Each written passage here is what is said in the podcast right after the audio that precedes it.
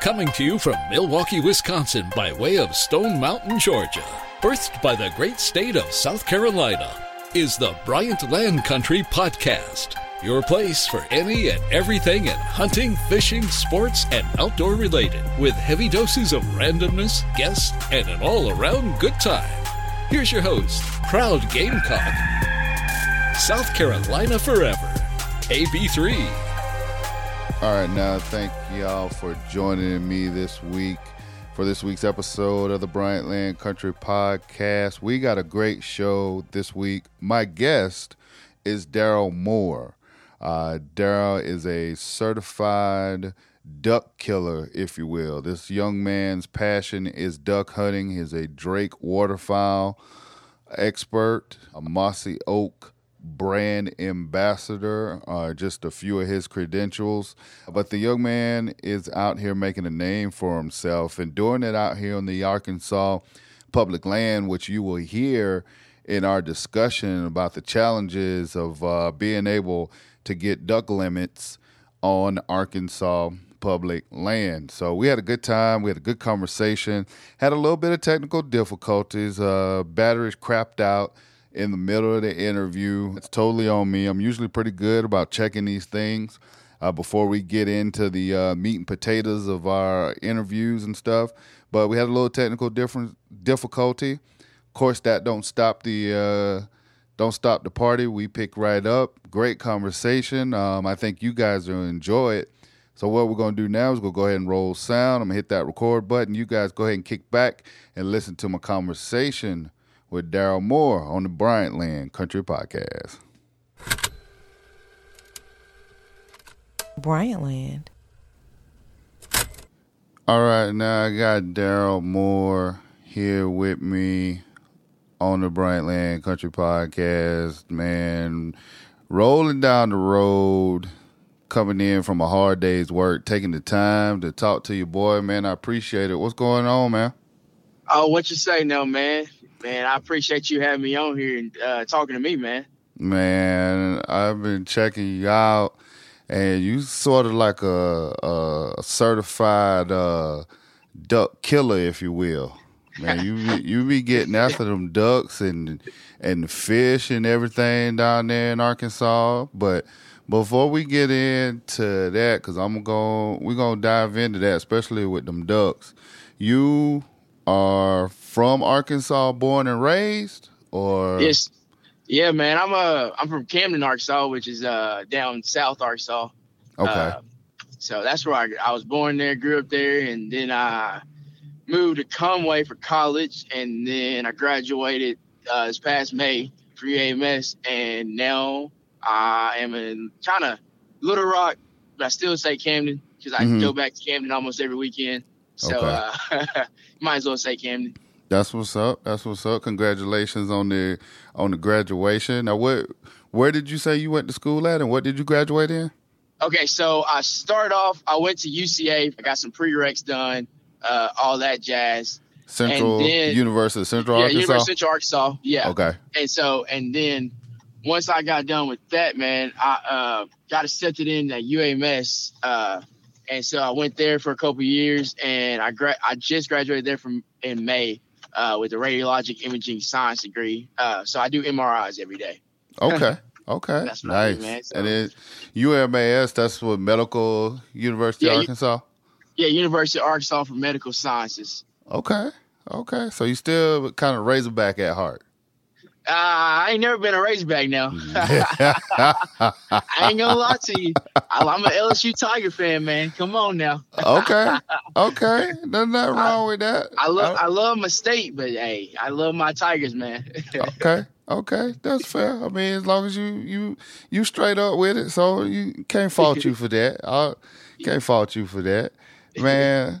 So, like I said, you know, I was checking out your profile and stuff, and you you know, you got a lot of stuff going on. You know, brand ambassador for Mossy Oak, certified um, or um, Drake waterfowl expert. But who got you into this thing, man? Did you grow up hunting and fishing down there in Arkansas, or like so, who who took you out the first time? Man, so where it kind of all started. It started I was young, man. Uh, So my dad, he don't really hunt. He's a golfer. He loves to play golf. Nice. And uh, and, you know, I played golf. I played all sports, but uh, my grandpa, my mom's uh, really my mom's stepdad, but my grandpa, because both her, her real dad and my ste- and her stepdad were like you know both my grandpas. Uh, man, he he's a big fisherman hunter, and uh, he knew it's like it's like one of those things you know you just love it. You know, when I was a little kid, he Mhm. took me and we went fishing one day down a little bay in Hampton, Arkansas, and man, I caught I caught my first fish, and it was like I was just hooked. I mean, I was loving the outdoors, man. We'd go fishing every every Saturday, man. I would sit there, and I would sleep. That's how I was. Uh, I, I would sleep in his recliner, uh, so to make sure that when he woke up on Saturday morning, he didn't leave me when he went fishing.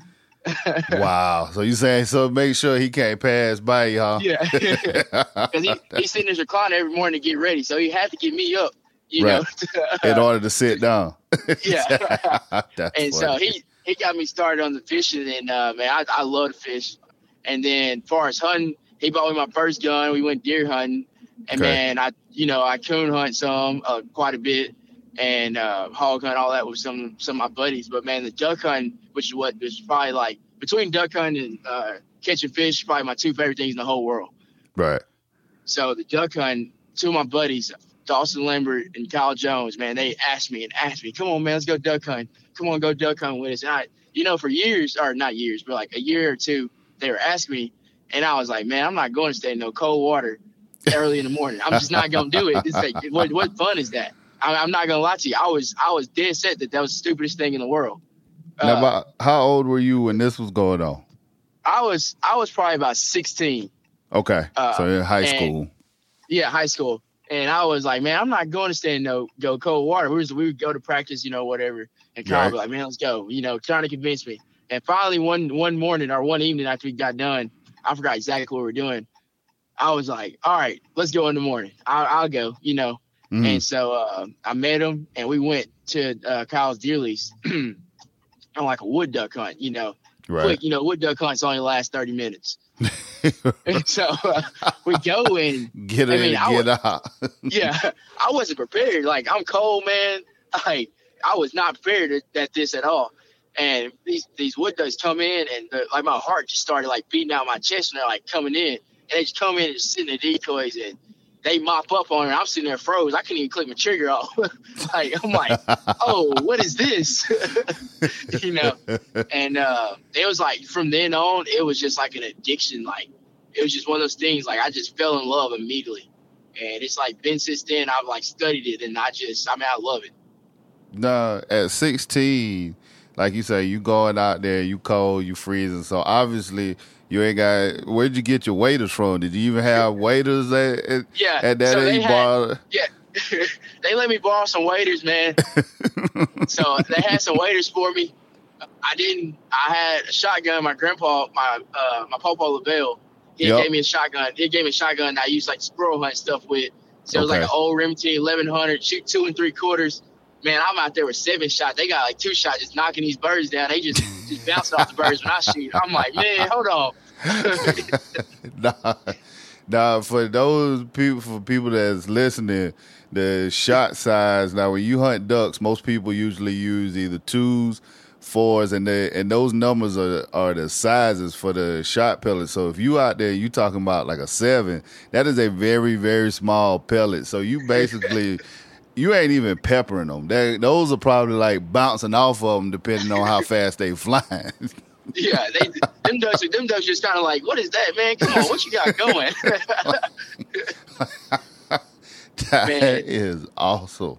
So I, I went because the thing, you know, sixteen, you ain't got you ain't got no whole lot of money. You right, went to Walmart. right, They say you got to have steel shot. I was like, oh, these five dollars. This is what I'm talking about. right, right. You're just trying to get in the game. This is the, Yeah. this, this is as authentic as it gets. This is before you know all your your great you know insulated waders and your coats and all this other stuff. You 16, you out with your buddies. You y'all just trying to get in the game. Yeah, and uh, man, I I'm pretty sure if I remember right, the waders was leaking too. The ones that gave me, so I got the of I got the course whole they shaft. was leaking. they not gonna give you the good pair of waders. Like here, man, throw these on. Let's go. Come Yeah. on. They'll be all right. I promise, man. Man, That's what's up. So okay, so sixteen, you out hunting, you duck hunting, you fishing. Let's fast forward a little bit now. Are you fishing competitively, or are you just fishing just strictly for the love, or? Man, it really it was more like a like sixteen to you know really more recently. I just fished out of the love, man. I would go almost every day. It's like one of those things where like I get off work, you know, because I, you know, summer jobs or college and class. Man, I just go to the water. I can sit out there all day, and uh, I, I love to brim fish. Yeah. And so I, I go out there and man, I I brim fish. I'd go out there and I mean I just sit there and wear some fish out. And uh, and now I love I like the bass fish. I love the bass fish. And uh, so more recently, it's become more like it was like man, I love to fish. I'm I, I feel like I'm pretty good at it. You know what I mean? Mm-hmm. And so it's like why not try to go professional with it? I love to fish. I love watching the tournaments. You know, Right. I'm, I'm a competitive person. I play sports all since I was like I don't know four or five. Okay. And so I'm I'm really competitive in general. And so it's like it's like man, why not go and compete against some of the best, you know? That's And so uh so it's just kind of lately it's like I've been transitioning. I fished a few tournaments here and there, you know, all throughout. Then it's like you know, it's like I've really gotten that that real mode where I've really like sat down and focused a lot of my time and energy and just getting my skills, getting my skills right. Because you know, nobody wants to go out there and just get whooped. You know what I'm saying? Right, I right, it's, right, It's part of the game. It's gonna happen. but it's like this past year, I really been focusing on. All right, let me let me see what I'm weak at, and uh, like I got videos on my social media where like, man, I sit in the house now and I'll just grab a rod, and I was I love to flip. I like to fish shallow, but I've never Mhm. been like an accurate uh, flipper. I can put it over there, but I couldn't get it on spots. And man, Yeah. I got videos on my social media where I get I get like coffee cups, and I'll just sit in my living room watching TV and sit there and flip. I'll flip in a cup a hundred times. Now, just you trying to make sure I'm getting it accurate. When you saying flipper, what what what what's that? Explain to the folks what you what you talking about when you doing So, that. so like flipping, basically what you're doing is like it's like a real precise cast. So what you're doing is you're like taking your bait and you're grabbing your hand. It's almost like you're just like underhand tossing it, but it's it's it's but you're trying to put it right in the spot like a soft fall. So let's say uh, a fish is on a bed, right? A Yep. bass is on a bed. You don't want to throw out there overhand or side arm and splash real hard on that on that fish. You want to pitch, you know, you want to pitch or flip right there on that fish real soft, just let that bait kind of hit the water kind of soft and flutter down on it. You don't want to spook her, you know what I'm saying? Right, so- right. So a lot of people are thinking, man, that's that's easy. I can go out there and flip, but it's not like flipping with accuracy is a lot harder than what most people uh, generally think about. You know what I'm saying? It's almost like skipping rocks. Like you, you Yeah. people go out there and you try to like skip rocks on the water. I know I can never do it. Like I throw a rock and it it'll sink to the bottom. Like I could Yeah. never, no matter what size or whatever. But it's just like anything. You, especially if you're talking about doing it competitively, you know, you got to work on your skills. You got to practice. You got to get better before you can go out there. Correct. And you know that's one of the things. You know, so like I say this year with my fishing, learned a lot. Uh, I actually I fished the co-angler a lot this year, and you know because the co-angler is a good start because you're you're getting that hole, that pull, guys that are serious about the tournaments. You know, but Mhm. you're in the back of the boat so you can learn. You can kind of see what it's like and be like, oh, okay, you know, and you kind of you see how good different guys are and kind of judge where you're at to see if you need to go boater. You know what I'm saying? No, Because is when you that go boater, Is is that like an apprentice kind of thing where you like on the boat with It- somebody that's competitively fishing and you just kind of like watching them and like being an apprentice? so basically how the co-anglers work, you're fishing the tournament, but you're only fishing against the guys in the back of all the other boats.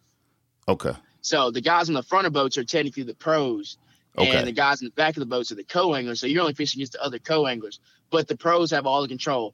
The pros pick your spots and Right. all that, and you're just kind of in the back of the boat, just fishing behind them, or you know whatever. Gotcha. Uh, kind of so like a it's kinda- tag a along. Yeah, you're like a tag along. It's kind of like a, it's kind of like an honor system they do to make sure that the pro not cheating and you get an opportunity to fish and you know and get your name out there and get your tournament experience too. You know what I'm saying? Okay. So Okay. it's really cool. It's it's it's a it's an experience, you know, that if you're going to competitively fish, I think everybody should do is fish the co-angler. Now, how It's- did it's a you good lesson. How did you get hooked up with that? Like when you go to the tournament and sign up, do they like assign you with someone or do you Yeah, already so- go or So you pay your membership, and then from there you pay your membership up front, just like I Mhm. like seventy five bucks, and then you sign up for the tournament. You have to sign up like you know, uh, like a couple weeks in advance. And then once you get to the tournament, you know, you're a co-angler. Uh, you can link, which gives you a guaranteed spot with the pro. Like you just put on Facebook, hey, I need a link on the group, and they'll somebody be like, hey man, let's link, and that gives you a guaranteed spot. And so the day before the tournament, they'll have every, have a pre-meeting, and what they do is they'll send out a text, and it's randomly drawn, and they'll tell you who your boater is, and then from there, your boater will call you, like, hey man, we're fishing together, meet me at the ramp at this time, and then your boater will tell you, hey man, I'm on some fish, or this is what I found is working and so this is what we're probably gonna do all day. And then you get your tackle ready. The next morning you meet up with your your boater, y'all talk, you put your poles and whatever you gotta bring in there, and then y'all just go fish for the day. Okay. Okay. Now, when you fish in the tournaments like that, you know, you were talking about golf, and I know the little bit that I I know about golf because I'm not a big golfer at at all, but I the little bit that I know, I know everybody has different tee times when they when they're especially in a tournament. So you know your tee time, one guy's tee time may be this, another guy's tee time is that. When you're fishing those tournaments, do they launch at different times, or everybody just kind of goes and then returns at the same time? Like how does so, how does that work? So it's it's kind of like golf. You have flights, and so basically everybody everybody has to be there at the start of the tournament. So most time the takeoff, you know, somewhere between 6.30, 7 o'clock. That's a, a good rough estimate of what time you're going to take off usually. Right. Uh, and, depending yep. on time of year. So everybody has to be there by then, you know. And you launch your boats, and then they'll be like, first flight's going to be boats 1 through 45. And they'll call out boat number one, boat number two, you know, so and so on. And they'll yep. send you out. So flight number one might have to be back at 3 o'clock, right? Mm-hmm, and so then mm-hmm. as soon as flight number one takes off, they go ahead and they roll into flight number two you know, it takes about 15 minutes for the first flight to get out and go. Right. And so then they roll to flight two. They'll be like, well, flight two, y'all got to be back at 315. They'll let all flight two go. And then it goes flight three, same thing. Y'all be back at 330. So it's like everybody has flights, you know. So you take off all at once, but it's kind of all different times. That makes sense. Gotcha. Gotcha. Now, yeah, so. in in those tournaments, two things. First of all, what would you say the number one thing that you would have to have in order to be successful to fish competitively? Like what's the what's the one thing that that you feel like, you know, you I gotta work on this and then I can, you know, that'll pretty much put me where I need to be? Or is it more than just one thing? Man, honestly, it's more than one thing. I think I think there's there's a couple really key things to it. One, to me, for me personally, I think the number one thing is probably I think I say two things. Number one is confidence and patience, because you'll you'll get thrown off. You hear people before the tournaments talking about, man, they're biting on this, man. You gotta you gotta be throwing this. You gotta be fishing deep to get win. You know what I'm saying? Mm-hmm. And you know that if you if you went out there and you pre-fish and you know what you done to catch them, and you know what you got a pattern figured out, you know that'll that'll start bugging your head. Like when you first get there, the first 15 minutes, if nothing's working, you're like, man, they, they were talking about fishing deep and they're catching them deep, and I'm up here flipping up shallow. Right. And so it's, it's one of those things that you got to be prepared to like. I gotta you gotta go in there like I'm gonna do what I know I've been catching them in practice. Like this is this is what's working. This is what I'm gonna I'm gonna I'm gonna stick to my guns. But at the same time, you gotta be at the same time you gotta be level headed enough to know that after a couple hours, if what you're doing is not working, to be open to try. Because you know fishing fishing it changes. I mean throughout the day it changes. It can yes. change in a heartbeat. Yes. Yeah. So you got to be, you got to be, you gotta also got to be patient enough to know that when it's not working out, that the fish can turn on at any time. You might have to change up the way you approach the game. You know what I'm saying? You right. might be watching a guy fishing 40 yards from you, sitting there wearing him out, and you ain't caught a fish. You know, and that that kind of gets to you. Like B-Lat says, adversity is dope. So you got to be able to, you got to go with it. You got to be able to roll with the flow and just stay calm. You know what I'm saying? Right. Because right. I mean, you're not you're not gonna win every tournament. You're not gonna catch every fish in the world but you gotta be consistent. So consistency is the next thing that's really important with fishing. You know, you gotta be consistent. Yeah, and that, but the patience, patience and consistency actually, it transfers into so many different areas of hunting. Like whatever you whatever you hunting is that patience. Whatever I mean, whether it's turkey hunting, whether it's like ducks or especially deer. I mean that that patience aspect it just carries from from one you know type of hunt to another, and if you can can get patience down. Because I know for me, that was the hardest thing. Like when I started hunting, I, I started hunting late in life, and mm. being you know on the go and all that stuff. Like patience is probably like one of my biggest like attributes that I don't really have that I'm always working on. But I tell you, hunting, especially deer hunting, I mean, it, it, it will humble you. And if you yeah. don't learn patience, then you ain't gonna be too long for it. You know. Yeah. so, the, the the patience thing, man, I I can relate to that. Yeah, so, like I said, I feel like that's that's across the board. It's kind of whatever you do. I mean, if it's fishing, if it's hunting, if it's work, if it's you know anything, family, everything is consistency and patience. I mean, it's just, and I feel like for me personally, I'm a person like I'm a. I look at when I go when I do something, I always like, man, I'm always like I rush. I'm like I got to figure this out, you know. And right. so for me, fishing and hunting always makes me slow down and like respect that, you know, like I can't, I don't have any control of this. Like I just got to sit back and let the game play out and just go with the flow. You know what I'm saying? Right. And exactly. so exactly. I feel like that's like it's a lot of life lessons. Like like when I was in college, it's always like, man, I want to be able to do this. I want like when I was in college, I always wanted to fish tournaments, but focusing on college, I couldn't afford to fish tournaments. I mean, it's just to, be able to. I mean, I worked through college to you know help pay for stuff I do like gas, etc. But I couldn't go fork out two hundred dollars on a weekend to fish a tournament, and right. that's kind of frustrating for me because you know, I mean, that's what I wanted to do, but I I can't afford it. You know what I mean? Right. And so it kind of you know that kind of it kind of teaches you, you know, like just take your time because you can't control the tournaments, you can't control life. Just get your books done, and once you get your books done, you can do whatever you want. You know what I mean? Yeah. Would you say like your ultimate goal would be to to fish professionally, like full time, like, or, or, do you still want to pursue like a a career in your field? Honestly, my my end goal would be to be able to fish like full time professionally. Okay. To do that and to be able to have the winters off and just hunt. You know what I mean? Yep. Whether it be maybe like guiding, guiding, yep. Guiding or whatever. But if, if one worked out where I was like doing professional fishing, then I get to hunt all winter, you know, and I could guide for duck hunting or whatnot. Right everything's making money, which obviously I do. I love my job, but if I could quit it tomorrow to go fish professionally, I would do it in a heartbeat. There's no question about that.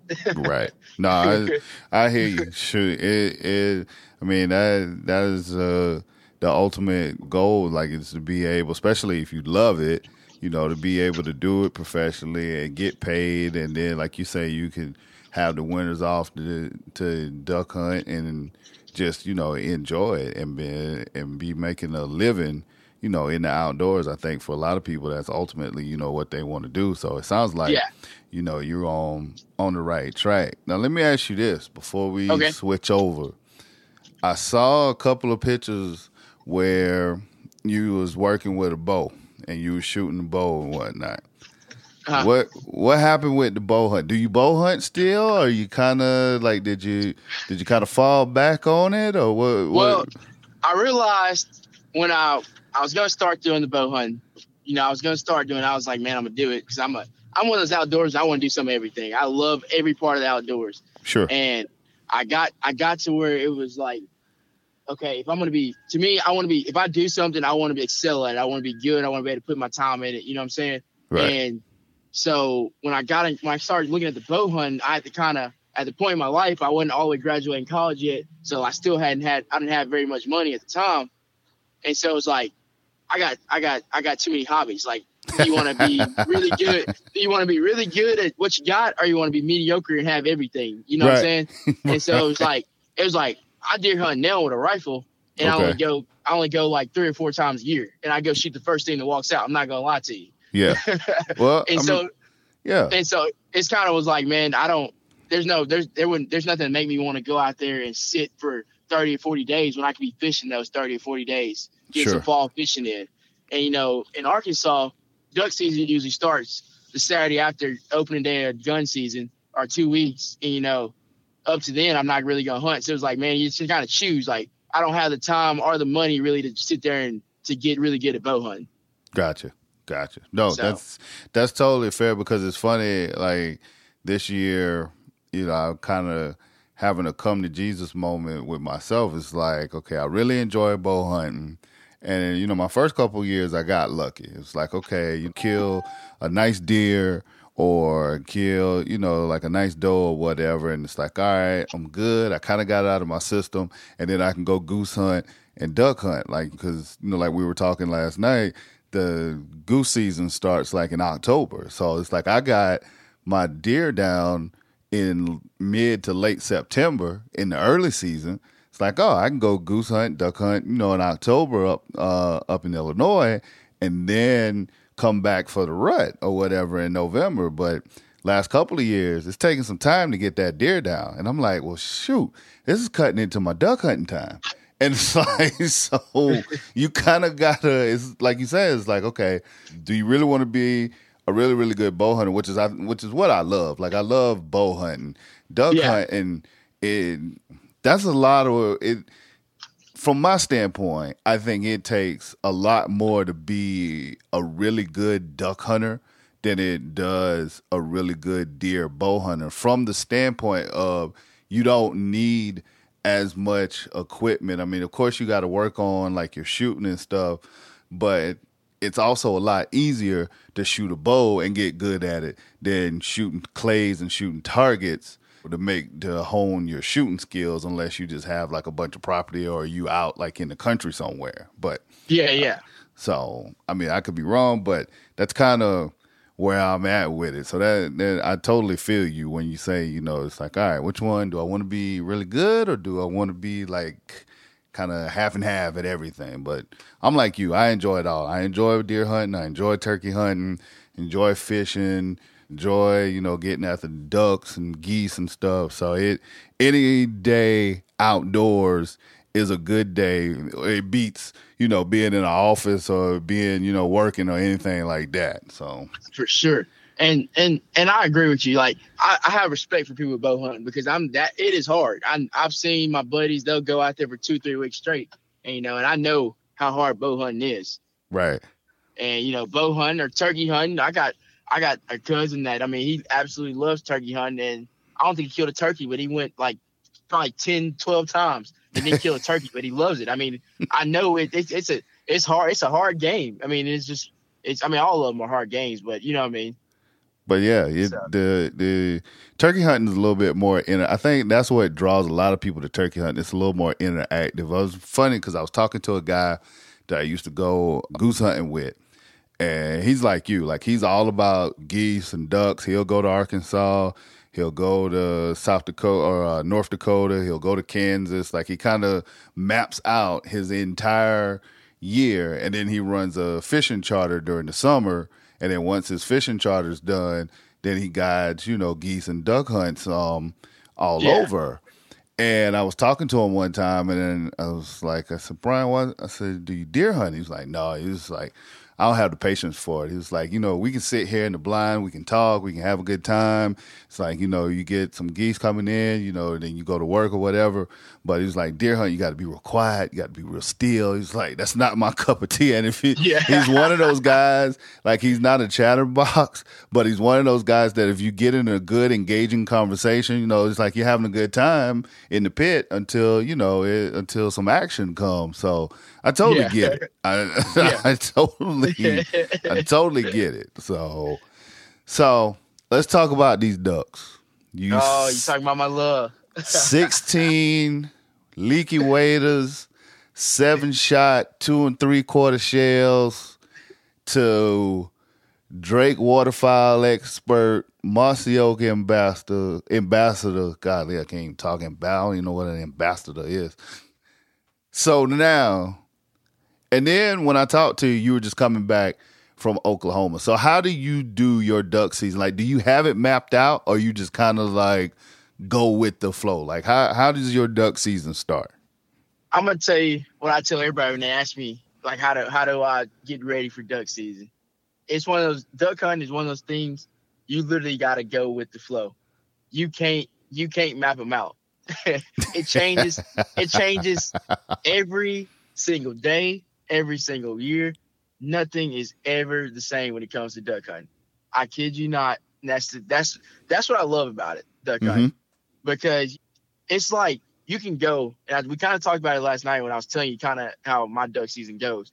We can you can go duck hunting, and we can get a group of guys, and we can go out there and we can kill nine limits on public land. Yep. One day we might we shoot nine limits. We could come back, everything be the exact same, and the wind may have shifted one mile an hour from north to to south, and we can be in that same hole and not shoot a single bird. And it's just it's it's just it's Right. crazy. That's and that's what drives you so crazy. Is trying to figure out where you got to be to kill birds every single time you go.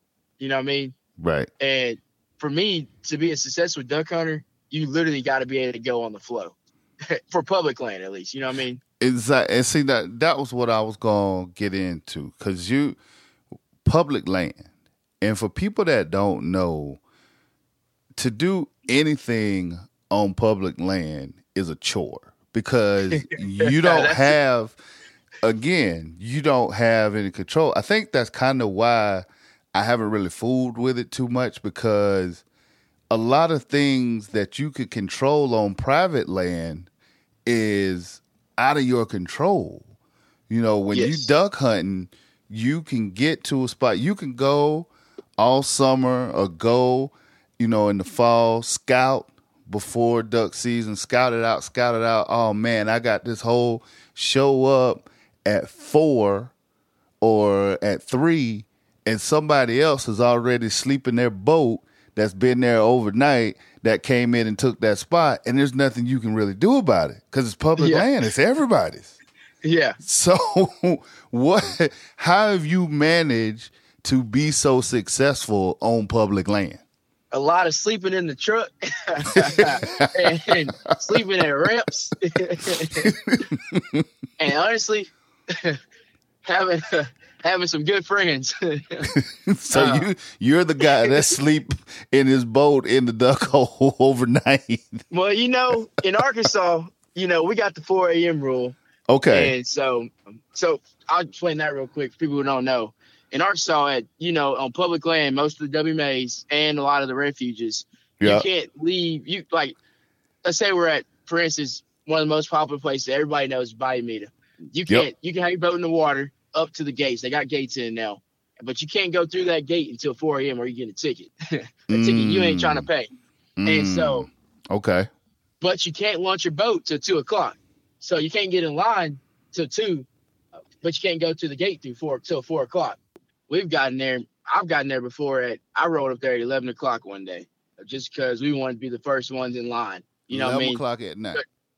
11 p.m. and we can't take off to 4 a.m. We can't lunch to two. Wow. We're sitting there at 11.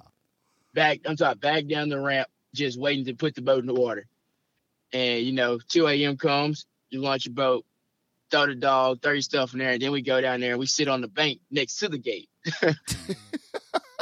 and you wait, you wait till like 357, about 357, you know, now there's a bunch of people there. There's probably there ain't no telling on them. On a Saturday, you it's gonna be a bunch of boats. You might Right. it might be 40, 50 boats. and so, you know, 357, everybody's pushing their boat off and uh waiting at the gate. And when I when I say turn 4 a.m., it's, it's roll time is at four o'clock, it's go time. like light bars on, motors, two strokes, just rolling. Everybody heading out. And uh, I mean, you get out there at 415 and now you got a two hour wait till daytime so you can shoot. right. Yep. And the thing about the thing about the Arkansas public land is you can get there at four, you can get there at 10 o'clock at night.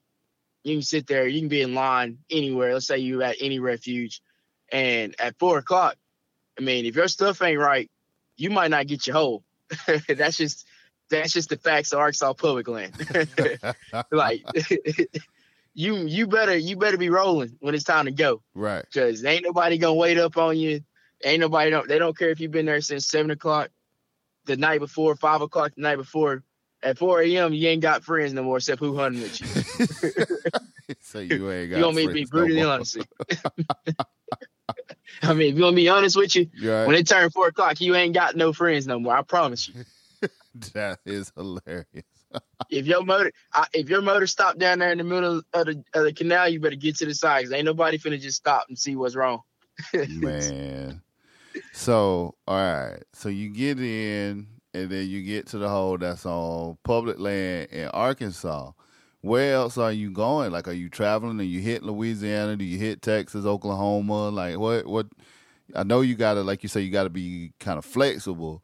So, what are you hitting other states as well, or are you just concentrating on Arkansas? Man, for me, for me, I really, I because I mean, Arkansas is the duck capital of the world. For people that don't know, it's Right. we have, you know, it is the, it's the place. It's this where everybody comes to.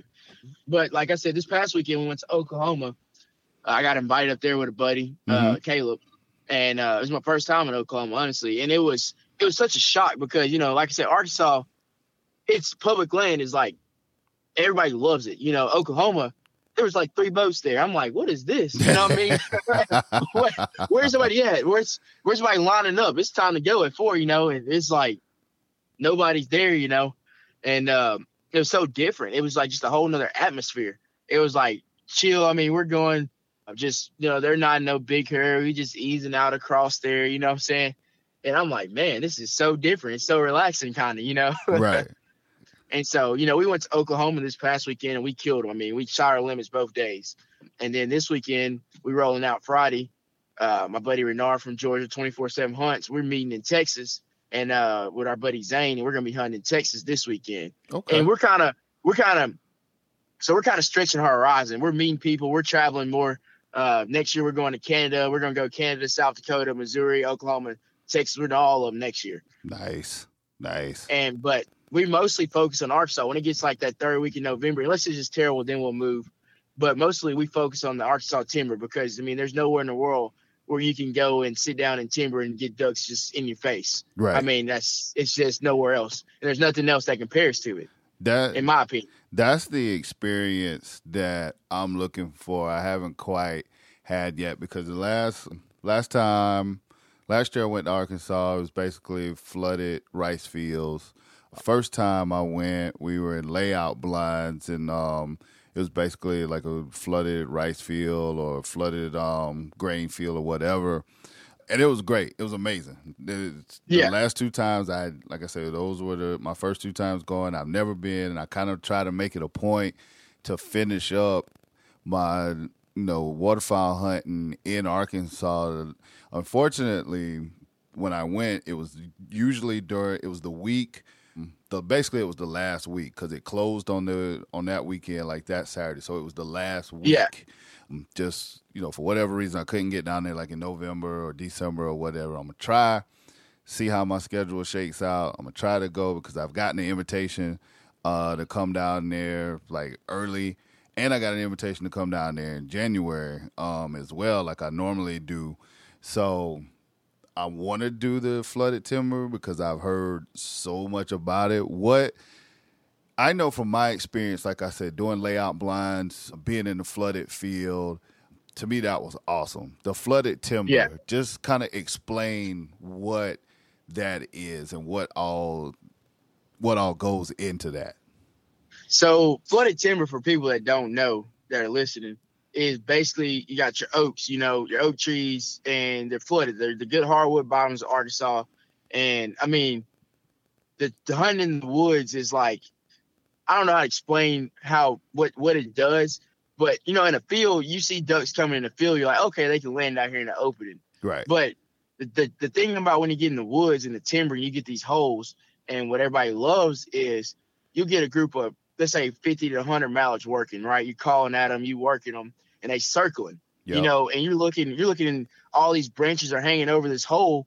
There might be like a, just a little bitty gap, and next thing you know, you hear these wings just start flopping. They- They lock up and they put those, they put the orange feet down, and Put you- down you the landing gear.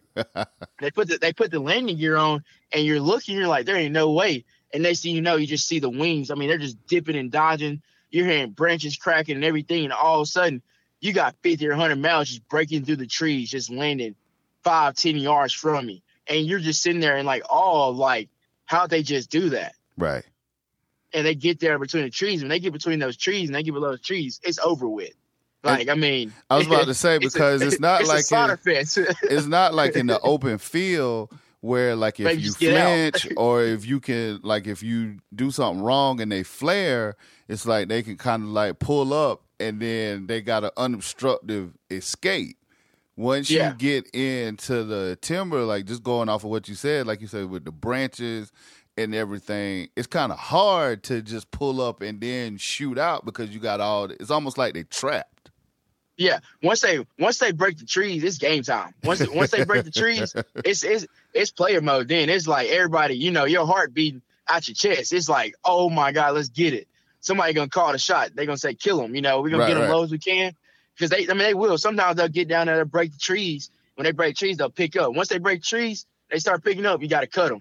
But most of the time, once they once they break the trees, you can you go you're gonna count that money. They coming all the way down, and uh and I mean that's what it is. I mean that's just it's just like because when you're in the timber, you know you ain't gonna get it's not no 50, 60, 70, 80 yard shots. You know Right. when they get below that treetop, you're looking at like a 25 yard shot.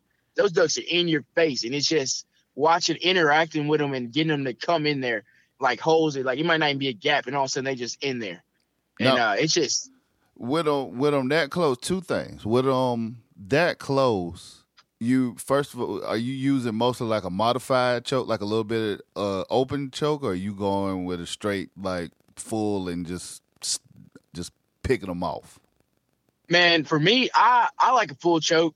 I don't like cripples.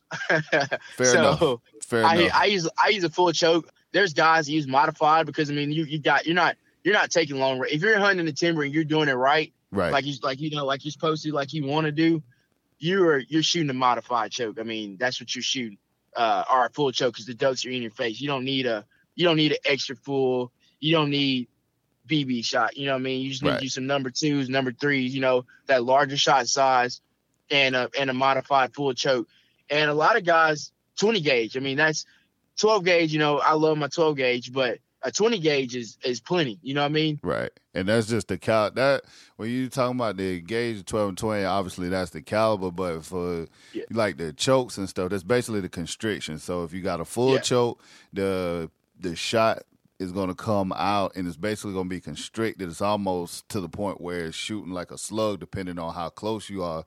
When you say modified, it opens it up so you get more of those pellets on the target. So it gives you a little bit, almost like in bow hunting when you talk about forgiveness.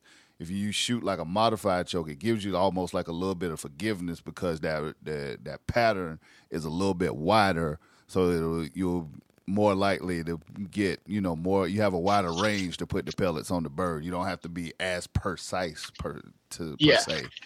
So, but no, I I know for geese, I've always been a full choke guy just because those birds are so freaking hefty, and you Yeah. need, you know you need the knockdown power. But that that's amazing. Now, what is what's in those flooded tips? Like you said, oaks and stuff. So, what are they coming down for? Like acorns and stuff like that. acorns or yeah, acorns or I mean it's just all different stuff. Like those ducks, they'll come in there to rest, they'll come in there to feed. Mhm. I mean, they're they're that timber, especially because all right, so for people that don't know, ducks start in the prime duck hunt starts in Canada. right. And as it gets colder towards the winter, they migrate down.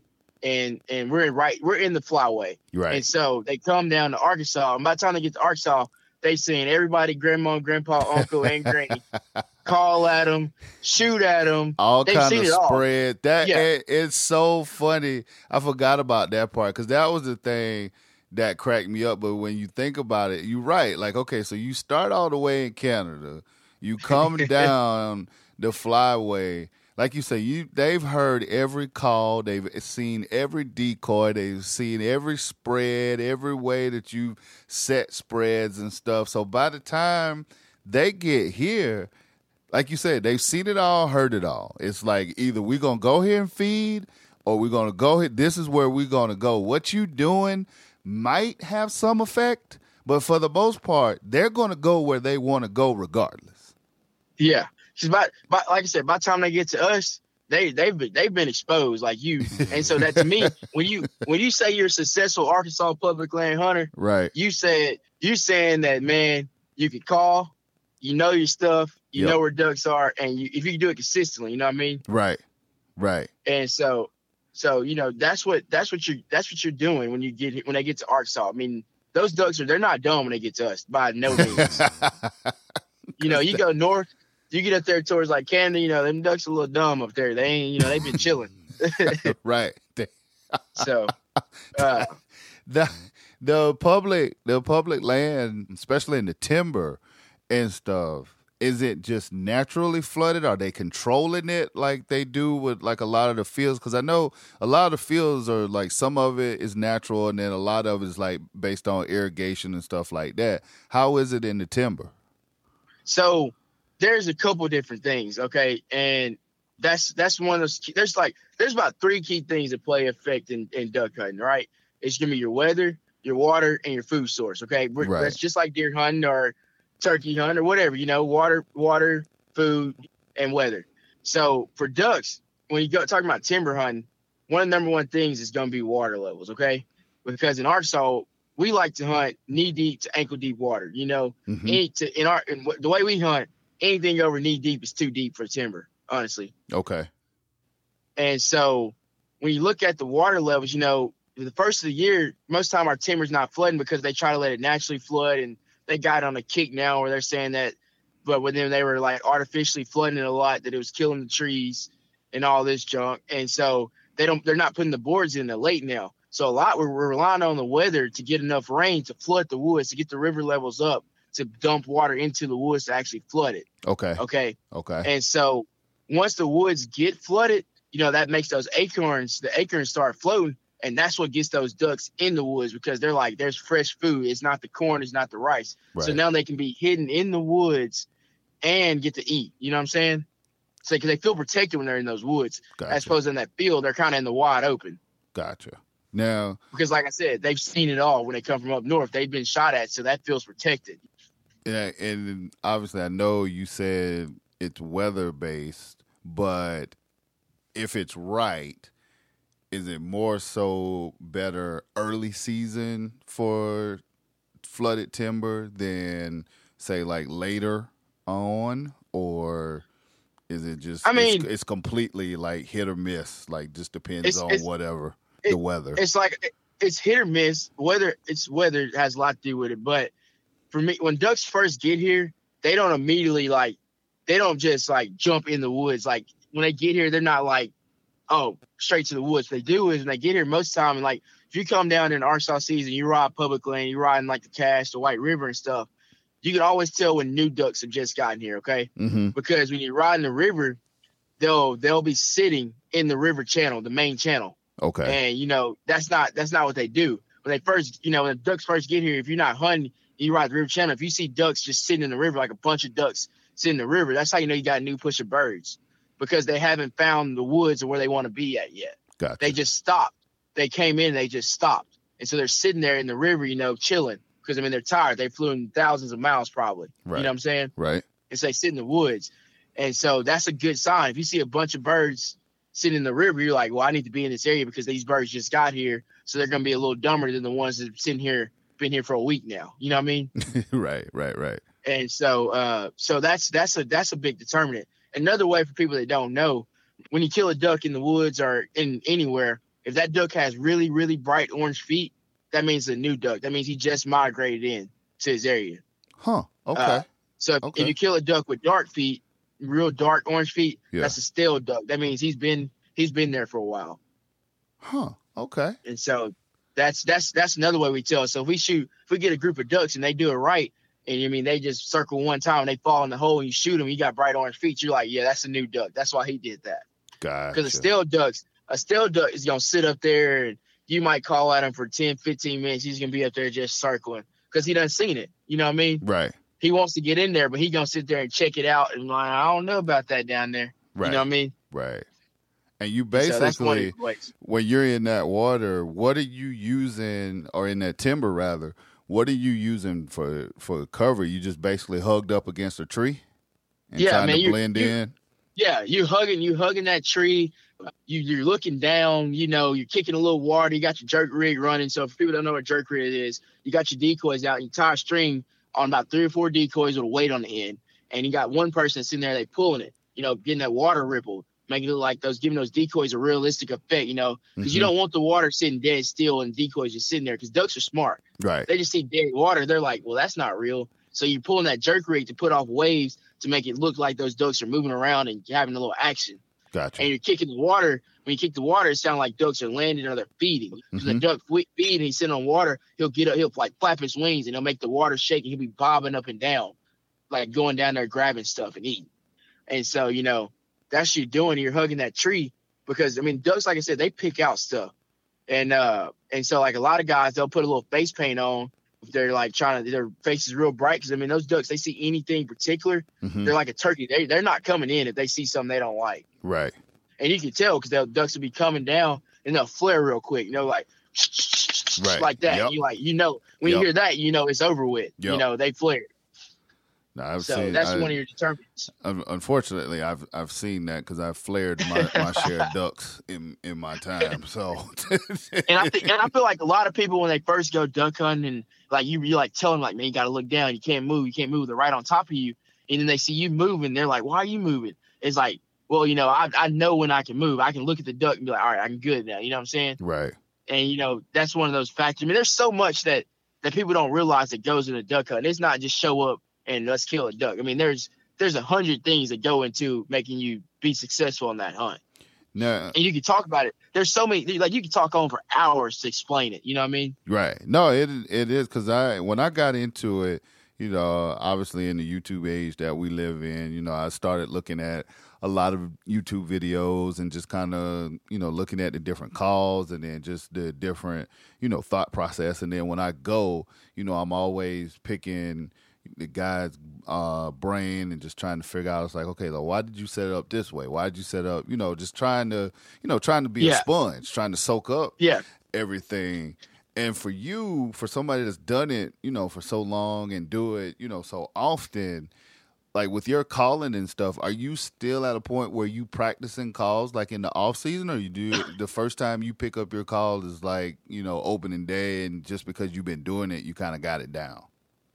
Yeah. For me, you know, like I might pick up a call just because I see it laying around the house or something. I'm like, oh man, I miss it. You know, I pick it up. But now it's like, to be honest, I really don't practice. It's like like when I went to Oklahoma, I hadn't picked up a duck call.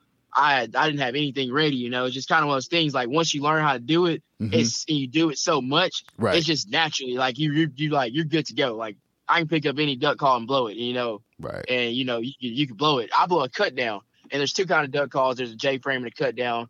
A cut down takes a lot more air. It's more like a timber call. It's Mhm. you know a lot of using a timber. A J frame is more of a quiet, more finesse type call. But you know, like I said, Arkansas public land, you got to get down with them. you know what I'm saying? that cut down, you got you got to you got to be out there screaming because I mean, if the guy guys in the hole next to you got ten cut downs rolling, you only got one call. I mean, they're gonna call the ducks off of you because they sound like a group of ducks. gotcha. Right. so, Whereas you only you know- sound like one. Yep, I got Yeah. you. one lone gotcha. duck with and so like that's another thing. You gotta when you get into duck hunting you're doing the duck hunting you gotta learn what kind of calls to hit at certain ducks. You know if you're going the first thing in the morning and you're hitting those ducks real hard you're screaming at them you're being real loud like wah, wah, wah, wah, you know hit them real hard and they're not liking that you gotta be able to adjust and know like okay let's wait. It's it's mid-january. All we need to do is feed at them you know give them that like when the ducks feeding because they don't want that hard quack. They're they're just looking for some ducks. Like a group of ducks is down there feeding, just chilling. You know what I'm saying? Right. And Right. so that's one of those things you just gotta. It's one of those things you learn early in the season. Yeah, you can hit those ducks real hard. they're new, they're fresh. You can hit them hard. You can wham wham wham. They want that. You know what I'm saying? Right. But as you migrate later in season, you got to start realizing like, hey, let me ease off of You know, let them just do their thing and kind of just give them a little, hey, I'm here. Let me come down there and check it out, see what's going on. Right. Nice and nice and easy. Um, Yeah, man. Now, do you do you call competitively? Like, do you? Man, I I never got into the competitive calling. I just like to hunt, honestly. Because Uh, from from what I understand, it's kind of like even with competitive, like any kind of competitive calling, whether it's turkeys or ducks, like it's almost like baseball. You know, like you go, you got your swing.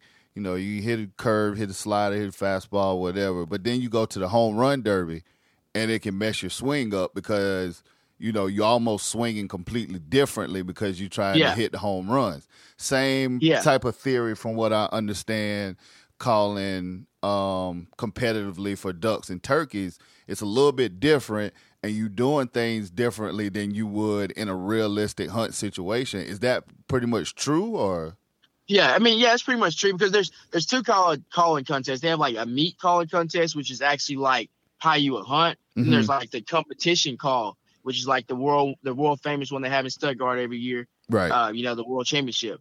And so that what you're doing that competition call that you know everybody loves, like Antonio Jones or Spencer Hallford or you know Devlin Hodges, all what they were doing the competition call. There's just some guys, you know, big name guys. yep. So like the competition call is not what you take out and do in the woods or in the field. I mean, that's hell calling. You're not you're not going out there calling ducks hell calling. What a hell call is basically like a if the ducks are way out there, you're just trying to get their attention. It's like a wee, wee, wee, wee, you know, like that. I can't do it obviously, but if if if you're on a call, that's what you're doing. You you wouldn't do that in the woods. I mean, and that's that's a misconception that guys that come in that never duck hunt, you can always tell. We always make jokes. We call them oozers, out of staters. Uh, Yes, when they come I- in, you, I- you can tell. I've you can tell because they'll be out there hill. You they'll be out there hill calling. You're like, dude, what are you doing? You know, it's like, come on, man. You know, and that's not what you do when you're out there. You're not you're not hill calling. You're meat calling. You're feed calling. Give them a little quack. You're doing a bouncing hand like a hand sitting on the water. You're like, you know, you just give them like something like that. hmm And so yeah, it's different. A competition call is not anything what you're gonna do in the woods. Gotcha. Gotcha. Now before so- I get you out of here, I got one more for you. okay. Give some I know you got a dog, right? Yeah, man, that's my baby girl. I love her. get tell it tell us about about your your dog and give give your dog some love. What's her name? Uh, her name's Bella Grace Moore. That's what that, that's what she got a full name. She's like a human. don't don't don't say her name wrong. 'cause She'll look at you crazy, just like a just like a good old woman. now, how, how long have you had her? Uh, man, she's fixing. She is fixing to be five, and I'm gonna be honest with you, man. She is what made a name for me in the duck hunting world. I'm gonna be honest with you. Okay. Uh, I'll tell you the quick. I'm gonna tell you a story about this dog. How I got her real quick. Um, so Bella is she's fixing me. This will be her fifth season. She's fixing to turn five. Uh, I got her my freshman year of college, and so you know I was still young to the duck hunt game. I've been doing it for four years then, three or four years by then. Okay. And so I was like, man, I'm giving me a duck dog because I mean I feel like everybody that's like a consistent duck hunter needs their own dog. Sure. Yep. And so, man, I had 120 bucks in my bank account. That's all I had. You know, freshman year, just came from college. I'm just starting my summer job. I had 120 bucks. And uh, somebody put on Facebook that they had some labs for sale. My dog doesn't have papers. You know, people are all crazy that a dog can only be good if it has papers, and I'm a firm believer that is not true, and I proved it. And Right. uh, so, man, I had $120 for my name. The dude, the dude was wanting $150, or he actually started off at like 250 for him. And then he was like 150. He had a few left. And I was like, you know, being a college kid, you know, you'll risk anything to get something, you know. And so I hit him. I, I got his number off Facebook and I called him. And I said, man, look, I got, I told him, I said, I got $120 in my name. I said, it's going I got a, I had a 454 89 with a 454. It's a big engine, you know, it's a gas guzzler. I said, man, I want to put, I can put $10 in my truck and I got $100 put on a dog and they give me $10 to get some food to come get the dog. You know, I told him straight up. That's all, that's, that's all I got, man. I said, man, if you want, I can work out some, you know, I'm just starting my summer job and I can pay you out the rest of the, the $50 or whatever, you know. hmm He's like, man, honestly, I just want to get rid of them. So, you know, bring me a hundred dollars and, you know, I'll meet you at the uh, store in Locust. We'll buy his little town outside of Camden. Yep. So me and my cousin Zach, we load up. I literally put ten dollars in my truck. We get two pizzas from the store and two drinks, and we drive. You know, that's all we got. ten dollars, make it there and back. And so we drive, and I meet him, and he has he has two he has three females, uh, labs, black labs, and uh, there's two that are being really hyper, and this one, uh, the one I got, Bella, she was just sitting there, and she just like she looked me in the eyes, man, I swear, and I was like, that's the dog I need. Like I don't know what it was, but it was like that is the dog I want. He's like, you don't want these two. They're like, you know, active. You're like, she's kind of been like kind of like the runt. She's just really chill. And I was like, no, man, I want I want that one right there. It's like I just knew that she was the dog, and you know, I got her, and you know, I was happy. I put her on Facebook, you know, all that. Right. Guys were like, call me like, man, that you know, you know, you always got your haters no matter what you do. Right. And they were like, man, she's not gonna make a duck dog. She, what kind of paper she got and all this? And I'm like, dude, she's not. She she ain't got none. She gonna be a duck dog. I promise y'all because when I when I put my mind to something, I'm gonna make it. I'm gonna make something shake. That's what I always say. I'm gonna make something shake. and uh, I got her, and dude, she's the best puppy ever. I literally put her on the ground as soon as I got her, and she ran straight up and just rolled around in the mud puddle. And I'm like, oh, she gonna be it. That's that's the dog. You know, the first thing with a duck dog is making her love water, right? Right. Right. And so, I mean, all summer long, every day, I get off work. I work, I go to work six thirty, get off five thirty, work four tens, and I take her down to the lake, and I'm working her bumpers. I take her to uh, Mr. Todd King. He let me use his pond, and uh, we use his pond, and I would train her. I mean, I was just working her, working her, working her, working her. She never whined in the kennel. She got potty trained. I got the dog at six weeks, about eight weeks old. She was kennel trained. Would not use the bathroom in her kennel, nothing like that. Didn't whimper. She go to the bathroom. She knew to get in her kennel. She placed. She stayed. You know, so it's like, man, that's crazy for a dog that young. And so, it comes down to that first season, and she's she's seven months old. People are like, dude, she's too young. You don't need to take her hunting. She's too young. And in my mind, I'm like, dude, I know this dog. Like, I've been working with her all summer. Like, nobody's got to go hunt with me. I'll go by myself. You know what I mean? Right. I ain't tripping. And uh, if y'all too scared to take a dog, and so me and my buddy Dylan Newkirk, he's like, man, we go to my fields and we'll just we'll just put her something easy. So I'm like, all right, that's cool, bro. And uh, so we go, and uh, it's me and him and one other guy. And uh, man, her first hunt, her first hunt, seven months old, never been on it. He had his old dog Gage, and Gage picked up the first ducks. I wanted her to watch, you know, and really see what it's about. Her first hunt at seven months old, she picked up 16 birds, you know, and that's unreal for a seven month old dog. I mean, she ran she ran she ran three doubles that day. So that's if people that know she went and got one bird, came back, and I sent her right back for the other. Yep. She ran three doubles, she ran some singles, all that. And at seven months old, and she picks up 16 birds. We look at each other and like, this dog is literally the truth. And that season, man, I was in college, so, you know, I was obviously skipping class to hunt. I hunted. Me and that dog, me and that dog, we hunted in Arkansas. The duck season, 60 days. We hunted every single day, 60 days straight. Rain, s- snow, I mean, anything, brutal storms. It didn't matter. We went every single day. And there's probably about 10 or 15 days I couldn't find a soul to go with me. It'd be me and her. We drive two hours, we shoot our limited ducks, and we come back. And I go to my evening classes Wow. And, uh, that's that first season. Uh, she picked up uh, 950 birds, which is a ton of ducks for a not even a one year old puppy, one year old dog, you know. And I mean, there was one guy I went hunting with, this older guy. He offered me five thousand dollars on the spot for this hundred dollar dog, and I was like, man, I don't, you're, you can't buy her. There's, there ain't, you ain't got enough money in your pocket, you know. And uh and so the next season roll around everybody knows his dogs you know i'm putting her on social media and they're watching her work and everybody that hunts with me knows that i mean i feel like bella has more dads than she does ducks everybody wants to claim her Right. uh, and she's a big baby i'm talking to she gets up she just lays in your lap she rolls over on her belly she just sits there she gets a this is this our routine i know we're getting close to time and uh No, you her good. routine. We we hunt and every morning she knows about nine o'clock. She there's a honey bun in my backpack that's hers. Like that's our thing. We both get a honey bun every morning. I know people say it's not good for her, but that's her thing. She has to have her honey bun or she can't hunt. And she knows.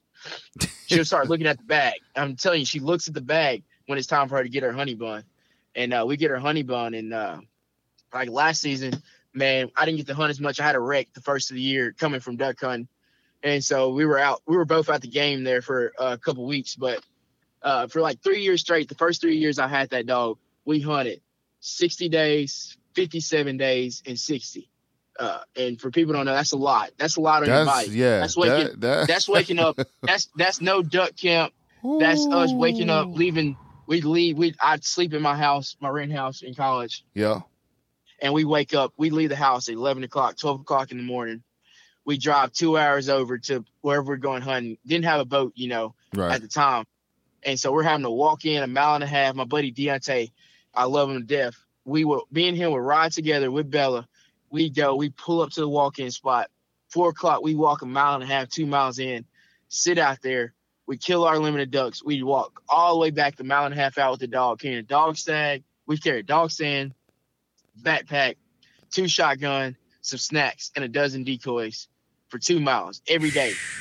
We'd do that just to kill the ducks and put that dog in some birds, and we walk back out, haul butt all the way back to Conway, two hours, go to class, go home and sleep, and do it all again. Do it all again. God, Lee. And I mean, people know you see us. I mean, we were gone every single day, and we killed our fair share of birds. And man, I feel like that dog really put the hunter in me because it was like she was giving me so much every time we go out. It makes me almost want to tear up because I know it's getting towards the end of her hunting career. She's getting five, you know, right. five, six. She started getting ready to retire them, and uh, she would literally give me so much. It's like it didn't matter if it was snowing. It didn't matter if we were in a burden around. She never gives up. Like she just sitting there, eyes to the sky. I mean, there's been times we'll be sitting there just messing around, talking, and she'll start whimpering because ducks are sitting in our decoys and we're not even paying attention. like, what are y'all doing? And, it, it, and it's just awesome because like it's like she she picked up so much natural that it was like I really didn't have to teach her so much. Like I trained her every day, right. but she's so natural that like I just got blessed. it's like that dog, you know, hear people talk about like you always you, you're blessed with one dog a lifetime that you can never replace. And I feel like I've already gotten that dog, and it makes me sad because uh, one day I plan on having some kids, you know, right? And they'll I'll be telling this story about this great dog I had, and to know that they'll never get to see that great dog and be able to. I mean, they are because I'm I'm get videos, obviously, but they'll never be able to experience and hunt with this dog that made me the hunter, the duck hunter that I am. You know what I mean? Man. Because a lot of guys that I've gotten invited in on hunts mm. is because they know I had this this stellar dog. You know what I'm saying? Right. And she's just she's just so mal mannered. And like I said, last year she probably picked up, I don't know, probably six, seven hundred birds at least. The year before that, I kept track. She picked over two thousand ducks and geese. Uh, and then the year before that, it was another fourteen hundred. And then that first season, it was I think it was like thirteen or fourteen hundred dollars, thirteen or fourteen hundred dollars, thirteen or fourteen hundred ducks that first season. And so she have she has these every year where she just I'm talking, dude, she just grinds it out. And she had I hit her with a side by side her first year going out in the field. Uh, she ran out in front of it and clipped her leg. And man, she she has a problem like late in season as she's getting older where she had that where I hit her with that side by side. And dude, it doesn't matter because you can't you literally cannot leave this dog at the door. She sits at the door like during duck season when she knows you wakes up. She there's you can't leave her. Like you can't. No, I don't care. You can look her in her eyes and she will not let you leave her. And uh, oh, she'll go out there and she'll she'll be limping out there picking up the ducks, but she will go and just drive and drive and drive. And it's just it's like it's just a once in a lifetime dog. You know what I mean? Right. God, and I feel like that's a, that's amazing. yeah, it's it's it's like literally, dude. Like she she rides in the front seat with me. She sits in the front seat of the truck. Like somebody get in the truck and she gonna look at you for 10 minutes before she gonna go to the back seat. Like, you gonna really put me out my seat to go duck up with my dad? oh man, that is awesome. Man. And so man, I just got blessed with a, a really, a really, really great dog. And I'm not gonna lie to you, with the day that I gotta put her down, or get rid of her will be the worst week in my life. I, I honestly think honestly think that the season after that I had to put her down or get rid of and she can't, you know, and I lose her, will be a see the first season that I probably won't hunt but maybe five days. Just because I know that it won't be the same. You know yeah, what I mean? Yeah. Because she's pretty much yeah. She, yeah, she's pretty much been there my whole duck hunting career. Right. You know, from the start. You know, when I didn't have any hardly any buddies, I didn't know much about public land all my learning curves, this dog was there and doing it with me. You know what I mean? Right. And so when it gets there, it's like losing a family relative. I mean, it is. I mean, my mom didn't really like dogs, you know, and my mom now will actually pet and hang out with dogs and let Bella come in the house. You know, that's a big no no. you know what it's like. right, right, exactly. There's a big no no. Ain't no dog, dog coming, coming in. It's yeah. like it's like it, it it it bonded. She bonded like my mom. Like, where's Bella? What's Bella doing? Where's my grand dog? Where's my and so it, yeah, you know, and like my girlfriend, uh, we've been dating for three years, and that's a lot on her because I'm a I'm always going hunting. Right. And so I have so much respect for her. And like she's worried about the dog. Her parents are her mom is worried about where's Bella? How's Bella doing? Her grandma, where's Bella? How's Bella doing? You know, so it, it's it's really cool how how many lives Bella affects. My nephews, my sister kids. Right. Uh, They call it- me. They call me. They ain't worried about me. Where's Bella? Or my aunt's little daughter, my cousin. Where's Bella? I want to talk to Bella. FaceTime me. I want to see Bella, you know? and she just she's just that dog that she's so mild-mannered that when a kid walks up to her, like she just lays down. A baby. You can be a newborn baby. You can set the baby on the ground Yeah. and Bella just gonna crawl up to it. And I used to have a puppy. Last story, and I swear I'm done. Uh, I used to have a puppy, and th- this was the coolest moment that I had with this dog, probably in all our duck hunting trips. And we had I had a puppy that I just had got, and I was gonna try to train him, but I just didn't have time, so I gave it to one of my buddies. And the dog got out way in front of me, uh, walking. And Bella, you know, she's not the mom of this dog or nothing. She runs up because I'm trying to get the puppy up, and I'm trying to talk to somebody, you know. And she runs up and she like picks this puppy up. The puppy done ran like 50 or 100 yards out in front of me. I'm trying to get the puppy back and talk to this person. She runs and picks this puppy up and brings it back and drops it next to my feet. And like I was like, did she really just do that? And it was at that moment that I knew that I really, really had a special, special dog Wow. You know what I mean? to just have Wow. that instinct and hear me trying to get the puppy back and to go out there and pick that dog up and literally bring it and set it back in my feet. And then the dog did it again, the puppy, you know, a puppy. It went back out there again and she goes back and picks it up and brings it back. Man. And it's just like, I, she's, a, she, she's a dog that I want you to come to Arkansas, get in the timber with me and just see her work because people don't believe me when I say I paid $100 for this dog. They're like, there's no way. right. It's like you got to see you you got to see it firsthand for yourself. Yes. Man, that's what's up. Well, I tell you what, we will get together. We'll figure it out. I'll figure it out on my end, and you know will let me know when you go. And if you got some time during the week, I will take that drive to Arkansas because it'll definitely be a lot easier to take it from Georgia than it would be from uh, Milwaukee the last two years when I took it. So Yeah, for sure. Like I said, my buddy, my buddy Renard, he comes up, he comes up every weekend, so he knows that Georgia drive like back his head. wow, man. Yeah. So Well, before yeah. you before you get out of here, let the people know where they can find you. Hit me with all your social media and everything. uh man, on Instagram it's dmore23 underscore. Facebook is just Darryl Moore, D A R R Y L Moore. If you want to check my fishing page out, it's Darryl Moore Fishing on Facebook. I got a, I got a bunch of followers on there. Snapchat is Money D underscore 23. I'm on Snapchat a lot. I love Snapchat. And uh, pretty much though, Instagram is like my main thing. I do have a YouTube that we're really focused on working on. Uh, it's just D More Fishing, and it's I'm gonna you know it's D More Fishing, but I'm gonna have a lot of hunting stuff on there. And uh, but yeah, really check me out on Instagram, man. I want to just give a shout out to all the companies I work with real quick Sure. uh, Drake Waterfowl because they've been literally since day one. You know, they've taken a chance on me. Mossy Oak, uh, they helped me out big time. And Bart over at Drake and David, all those good guys. On my fishing side, uh, Z Man, Favorite Rods, TH Marine. Uh, I mean, there's there's just there's, there's so many people that help me out. And so I just want to thank all of them and my family and just everybody that helps me and supports me in everything I do because they know that uh, for me, you know, I put God first in everything I do. And uh, I, I always feel like that, you know, I always feel like that God blessed me with the abilities to always be able to be able to kill birds, to be able to kill deer, to be able to help others and be able to fish. And to me, for me personally, that is like that's my end goal. Even though I want to be professional and competitively do stuff, I try to help as many people out. And uh, that's why I want to really focus my YouTube on is helping people out, teach people how I do, how I do my duck hunt, how I do my fish, you know. Uh, so to me, I feel like that's some God's given me, and I, I could talk all day. That's what people tell me when I go somewhere. I literally can talk to anybody.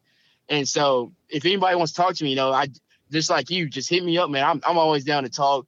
Uh, if you need help, if you come to Arkansas and you want to hunt, I don't guide right now because then you can't really guide public land, but I'm it's always an open book for anybody that hits me up. If you want to get experienced Arkansas timber, that I'm willing. I'll show you my spots because it's public land. You know, Right. I don't care about that. I just like the fellowship. I like to meet people, learn about people. You know, and you know, I go to church. I play I play for a church the piano on Sundays uh, when I when I'm down. I get a chance to, but I feel like for me, my fellowship, you know, is out there in the woods. You know, I'm not the perfect Christian. I'm not the perfect person in the world, but I feel like my fellowship actually happens in the woods. That's where I make my connections, and so I feel like God's given me that ability, and that's just that's just that's more about me. But that's a later discussion for something else. well, how about it? We'll get you back on, and we'll figure out something, and then when I come down there to Arkansas, then we'll record uh, we'll record another podcast when we're down there. That sounds like a winner, man. Because I I want us to do it again for sure. Man, I sure appreciate your time, Darryl. Thank you again, and I'll holler at you soon, bro.